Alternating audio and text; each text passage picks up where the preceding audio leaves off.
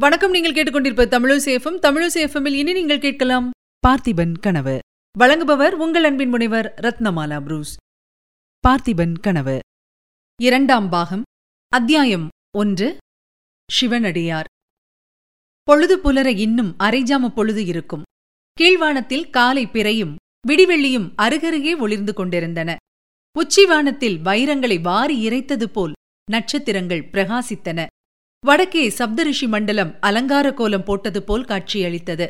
தெற்கு மூலையில் சுவாதி நட்சத்திரம் விசேஷ சோபையுடன் தனி அரசு புரிந்தது. அந்த மனோகரமான அதிகாலை நேரத்தில் காவிரி பிரவாகத்தின் ஹோ என்ற சத்தத்தை தவிர வேறு சத்தம் ஒன்றுமே இல்லை. திடீரென்று அத்தகைய அமைதியை கலைத்துக் கொண்டு டக் டக் டக் டக் டக் என்று குதிரையின் காலடிச் சத்தம் கேட்கலாயிற்று. ஆமாம் இதோ ஒரு கம்பீரமான உயர்ந்த ஜாதி குதிரை காவிரி நதிக்கரை சாலை வழியாக கிழக்கே இருந்து மேற்கு நோக்கி வருகிறது. அது விரைந்து ஓடி வரவில்லை.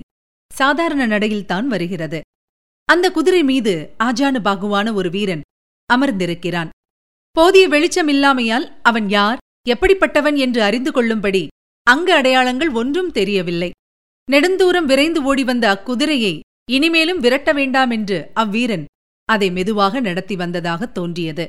அவன் தான் சேர வேண்டிய இடத்துக்கு கிட்டத்தட்ட வந்துவிட்டதாகவும் காணப்பட்டது. அவனுடைய வலது கைப்புறத்தில் காவிரி நதியின் பிரவாகம். இடதுபுறத்திலோ அடர்ந்த மரங்களும் புதர்களும் நிறைந்த காடாகத் தோன்றியது. வீரன் இடதுபுறத்தையே உற்று பார்த்து கொண்டு வந்தான். ஓரிடத்துக்கு வந்ததும் குதிரையை இடதுபுறமாக திருப்பினான். குதிரையும் அந்த இடத்தில் திரும்பி பழக்கப்பட்டது போல் அனாயாசமாக செடி கொடிகள் அடர்ந்த காட்டுக்குள் புகுந்து சென்றது. கவனித்துப் பார்த்தால் அந்த இடத்தில் ஒரு குறுகிய ஒற்றையடி பாதை போவது தெரியவரும் அந்த பாதை வழியாக குதிரை மிகவும் சிரமப்பட்டு கொண்டுதான் சென்றது. இரண்டு பக்கங்களிலும் நெருங்கி வளர்ந்திருந்த புதர்களும் கொடிகளும் மேலே கவிந்திருந்த மரக்கிளைகளும் குதிரை எளிதில் போக முடியாதபடி செய்தன. குதிரை மீதிருந்த வீரனோ அடிக்கடி குனிந்தும் வளைந்து கொடுத்தும் சில சமயம் குதிரையின் முதுகோடு முதுகாய் படுத்துக்கொண்டும் மரக்கிளைகளினால் கீழே தள்ளப்படாமல் தப்பிக்க வேண்டியிருந்தது. இத்தகைய பாதை வழியாக கொஞ்ச தூரம் சென்ற பிறகு திடீரென்று சிறிது இடைவெளியும் ஒரு சிறு கோயிலும் தென்பட்டன.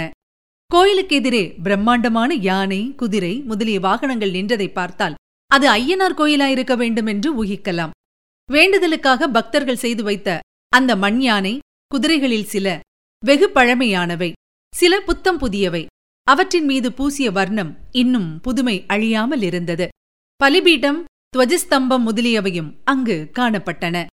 கீழ்வானம் வெளுத்து பலபலவென்று பொழுது விடியும் சமயத்தில் மேற்சொன்ன வீரன் குதிரையின் மீது அங்கே வந்து சேர்ந்தான்.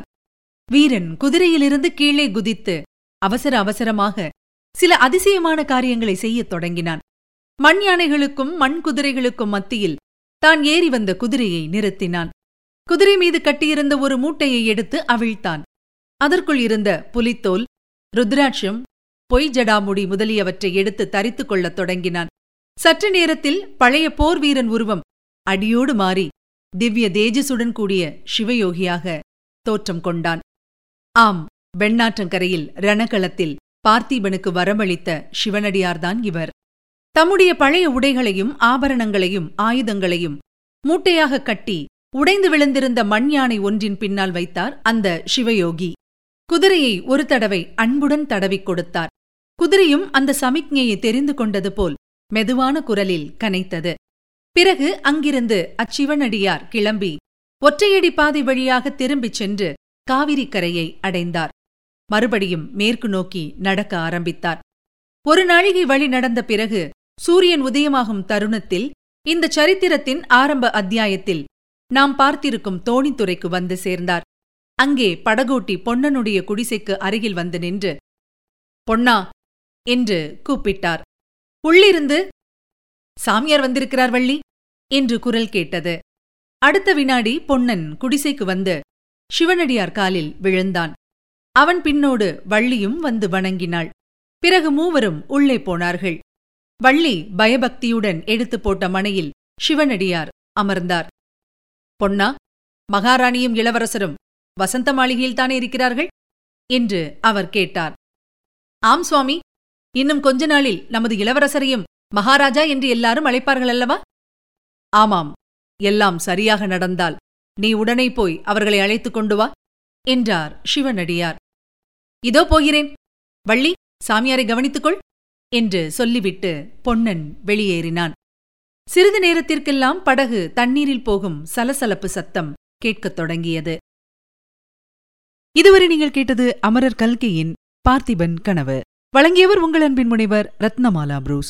மீண்டும் அடுத்த அத்தியாயத்தில் சந்திக்கலாம். இணைந்திருங்கள் மகிழ்ந்திருங்கள். இது உங்கள் தமிழோசி எஃப்எம் இது எட்டு திக்கும் எதிரொலை கட்டம்.